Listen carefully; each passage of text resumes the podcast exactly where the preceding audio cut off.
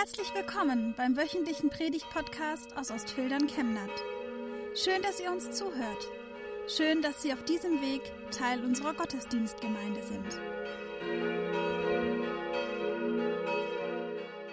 Die Gnade unseres Herrn Jesus Christus und die Liebe Gottes und die Gemeinschaft des Heiligen Geistes sei jetzt mit uns allen. Amen.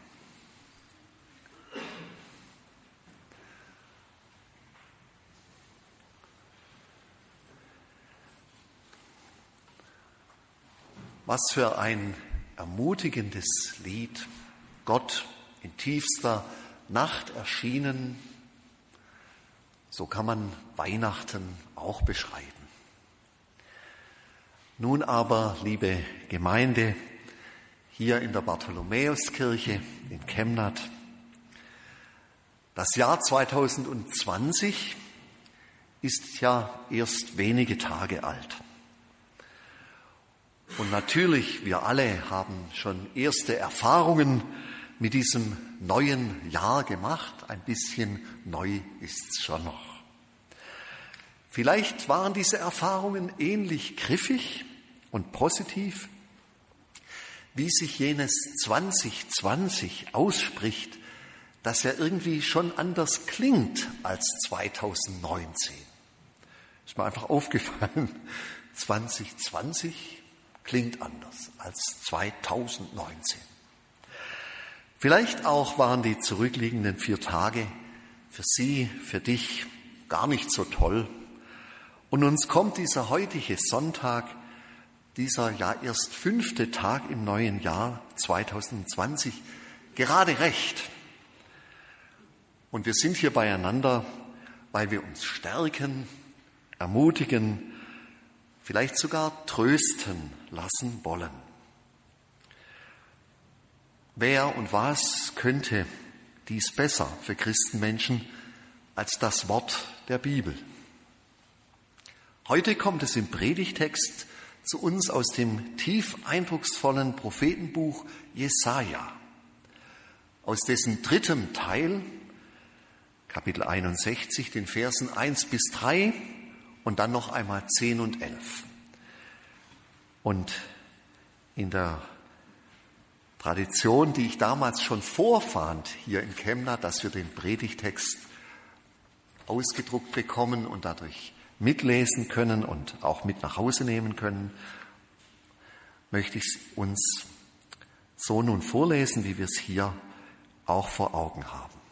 Und an dieser Stelle auch grüßen diejenigen, die den Gottesdienst später zu Hause hören werden dass sie sich mit uns auch verbunden wissen können. Die Bibelstelle Jesaja 61, die Verse 1 bis 3 und 10 bis 11. Der Geist Gottes des Herrn ist auf mir, weil der Herr mich gesalbt hat. Er hat mich gesandt, den Elenden gute Botschaft zu bringen, die zerbrochenen Herzen zu verbinden zu verkündigen den Gefangenen die Freiheit, den Gebundenen, dass sie frei und ledig sein sollen, zu verkündigen ein gnädiges Jahr des Herrn und einen Tag der Rache unseres Gottes, zu trösten alle Trauernden, zu schaffen den Trauernden zu Zion, dass ihnen Schmuck statt Asche, Freudenöl statt Trauer, schöne Kleider statt eines betrübten Geistes gegeben werden, dass sie genannt werden Bäume der Gerechtigkeit, Pflanzung des Herrn, ihm zum Preise. Ich freue mich im Herrn und meine Seele ist fröhlich in meinem Gott, denn er hat mir die Kleider des Heils angezogen und mich mit dem Mantel der Gerechtigkeit gekleidet wie einen Bräutigam mit priesterlichem Kopfschmuck geziert und wie eine Braut, die in ihrem Geschmeide prangt. Denn gleichwie Gewächs aus der Erde wächst und Same im Garten aufgeht, so lässt Gott der Herr Gerechtigkeit aufgehen und Ruhm vor allen Völkern.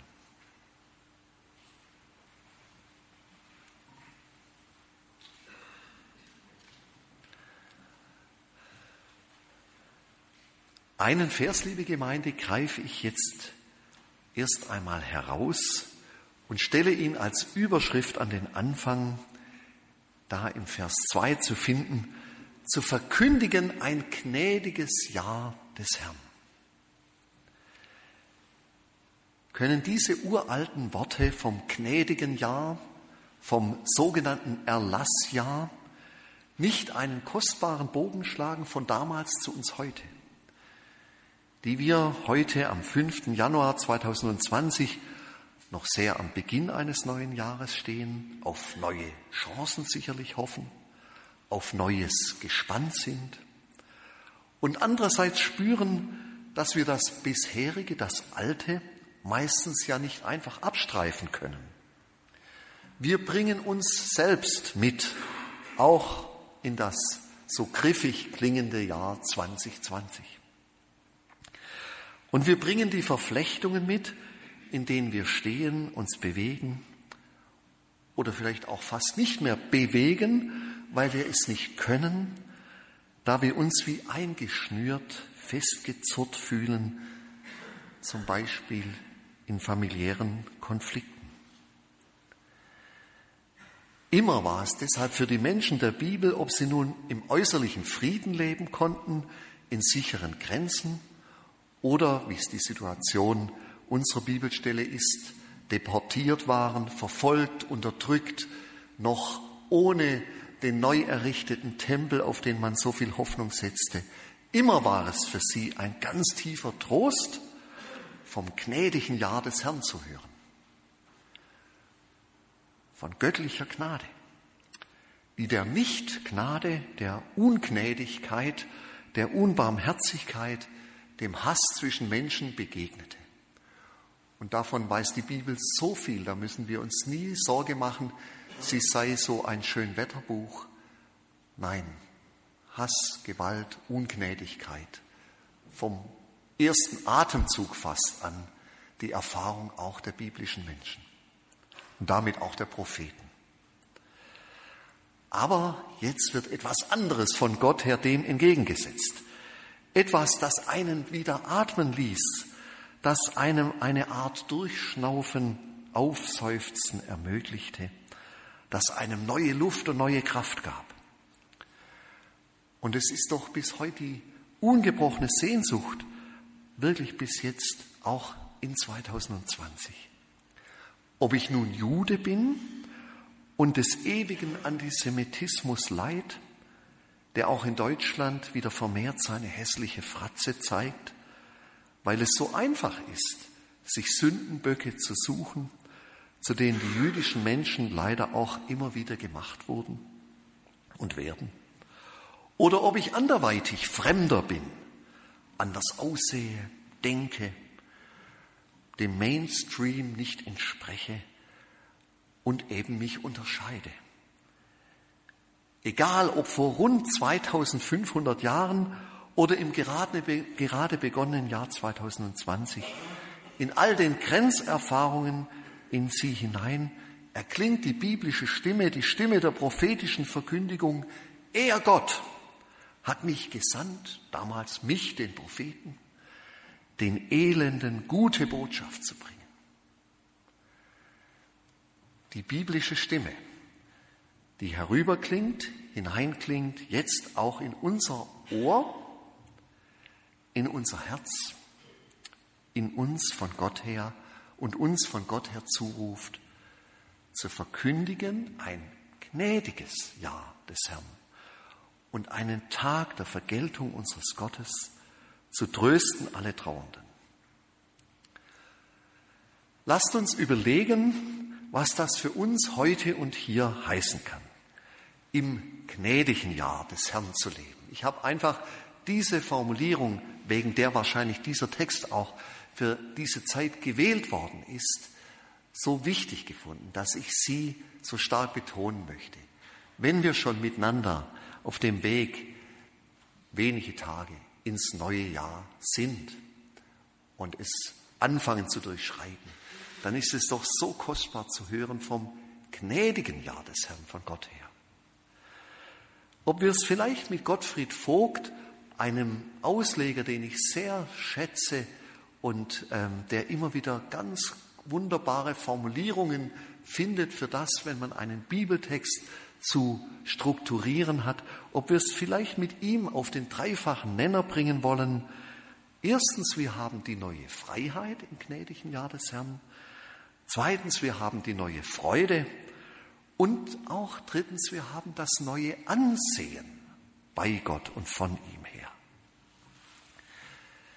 Wir haben, darauf setzen Christen, dass sie in Christus haben. Neue Freiheit, neue Freude, neues Ansehen. Wie gesagt, passend zum neuen Jahr. Und all dies in Christus zu haben, ist ja ein anderes Haben, ein ganz anderes Haben, als wenn wir sagen, ich habe mein eigenes Gesangbuch, ich habe mein eigenes Auto, vielleicht sogar ich habe mein eigenes Haus.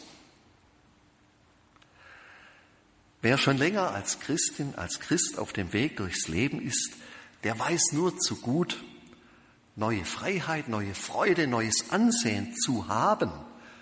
Das ist eher ein Haben, als hätte man nicht. Ein habenloses Haben, wenn man so sagen will. Im Sinne von, da ist mir etwas anvertraut von Gott, das ich nicht wirklich als meinen geistlichen Grundbesitz mit mir herumtragen kann. Da bleibt eine Unverfügbarkeit, die mich mein ganzes Leben lang angewiesen sein lässt auf Gottes Schenken und Erhalten. Darin und deshalb gibt es das Christsein im Grunde nur als ein demütiges Leben. In dem Sinne ein Leben, das um Grenzen weiß. Grenzen der Selbstvervollkommnung, Grenzen der Möglichkeiten, sich am eigenen Schopf aus dem Sumpf der Abhängigkeiten, der Sünde zu ziehen.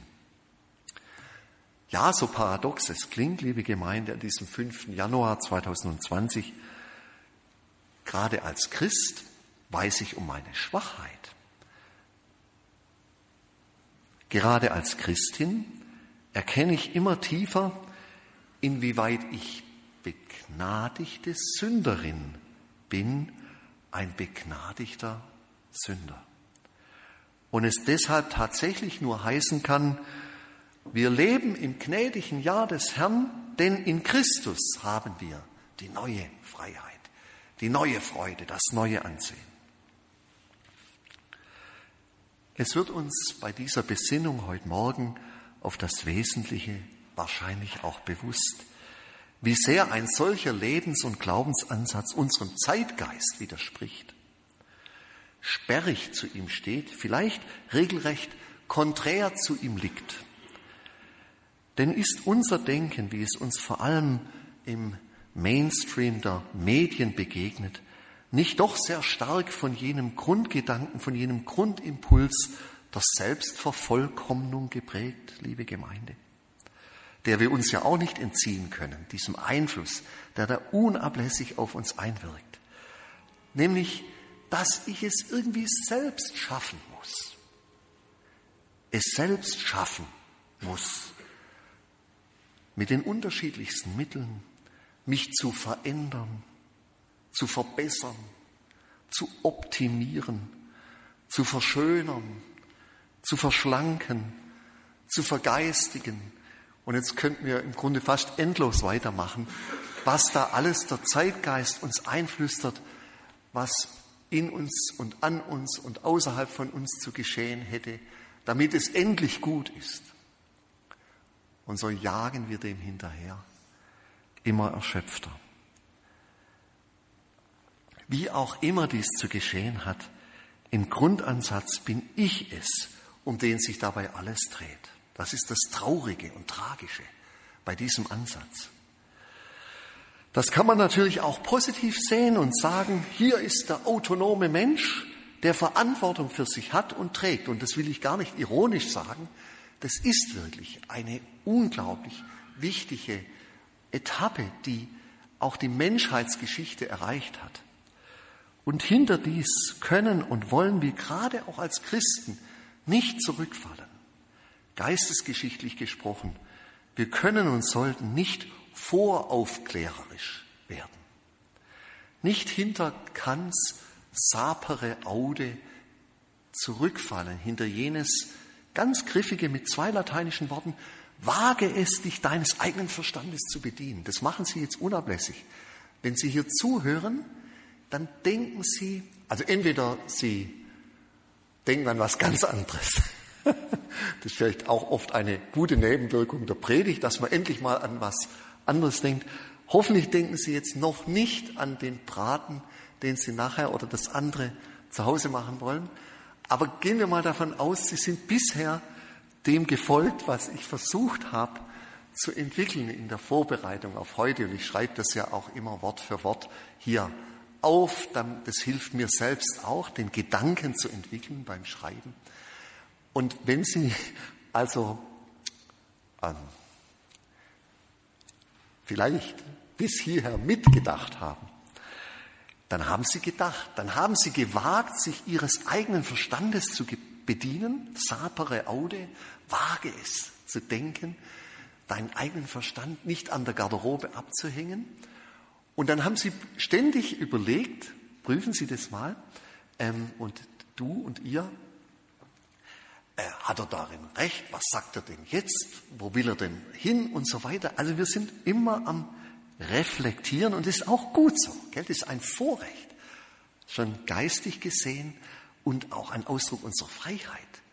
Gell? Dass jetzt hier äh, keine Gesinnungspolizei irgendwo lauert und sagt, du darfst nur das eine denken und das andere nicht und das eine sagen und das andere nicht. Ist ja alles nicht selbstverständlich.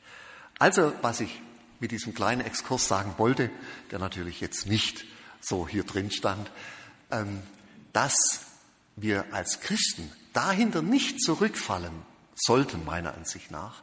Und ich glaube, das empfinden viele unter uns so, dass wir sagen, ja, es ist ein Vorrecht, dass wir denken und kritisch denken und darin aufklärerisch sind, aber als Christen wissen wir noch ganz anderes und, wenn man will, viel Bedeutsameres. Und von dem hören wir in diesen Worten der Bibel und hoffentlich auch in den Worten der Predigt.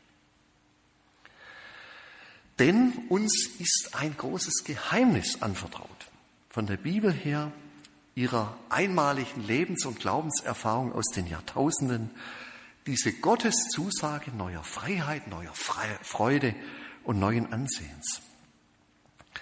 Und deshalb lasst uns noch einmal miteinander überlegen, was dies jetzt für 2020 bedeuten kann. Und das meine ich jetzt nicht nur rhetorisch, wenn ich sage, lasst uns überlegen, sondern ich möchte tatsächlich bitten, dass jede und jeder von uns für einen Moment in der Stille für sich überlegt, was sie sich, was du dir von einem gnädigen Jahr des Herrn her erwartest und versprichst. Was in ihre, in deine Lebenssituation hinein neue Freiheit, neue Freude, neues Ansehen bedeuten könnten. Also seien wir für einen Moment tatsächlich still vor Gott und vertrauen wir, dass er allemal uns was zu sagen hat in der Freude am gnädigen neuen Jahr des Herrn.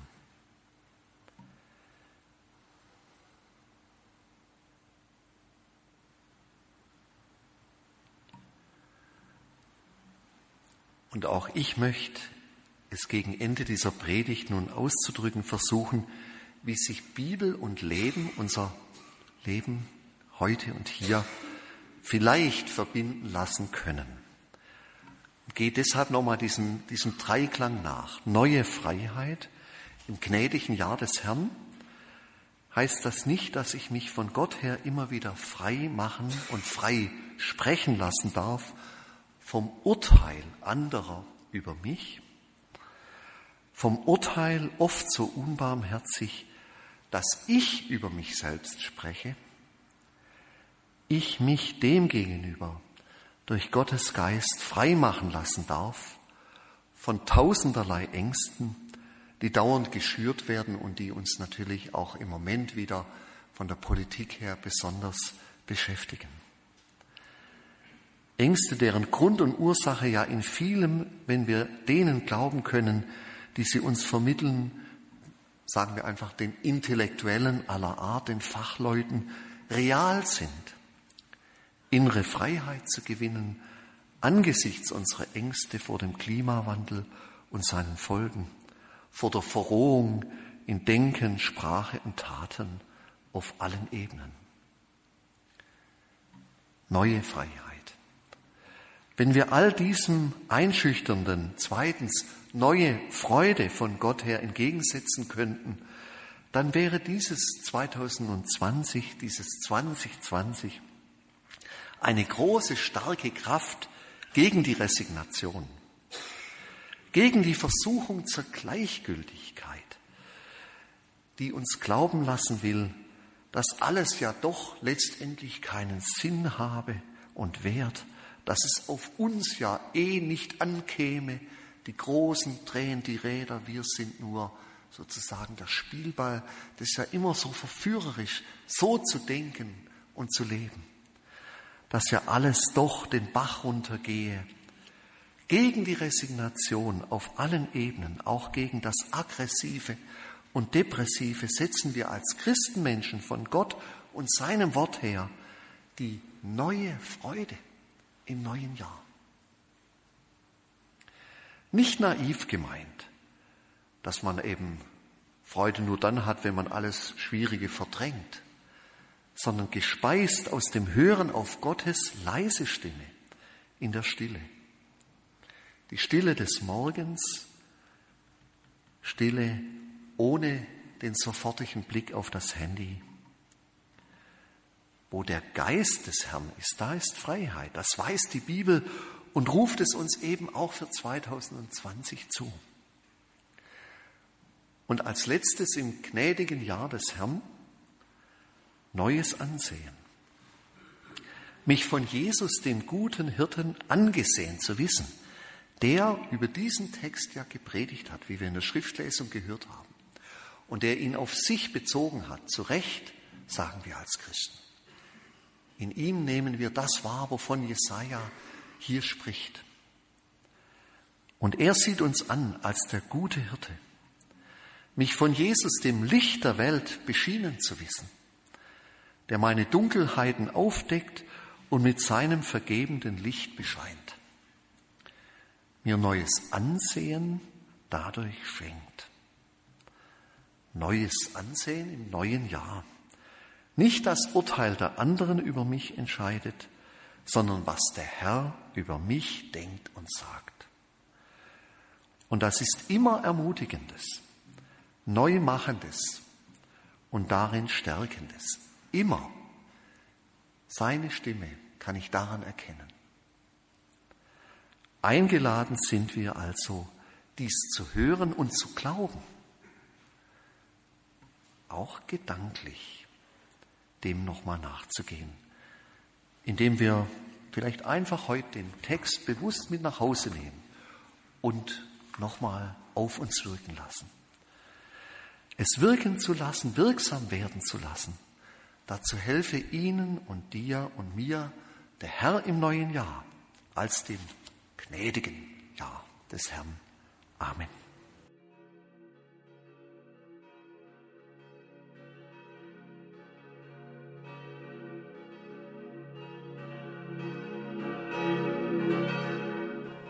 Wir wünschen eine gute und gesegnete Woche und hoffen, dass Sie nächste Woche wieder dabei sind oder wir dich beim nächsten Mal im Gottesdienst vor Ort sehen. Weitere Infos zur predigenden Person und zu den Angeboten unserer Kirchengemeinde findet man auf unserer Homepage chemnat-evangelisch.de.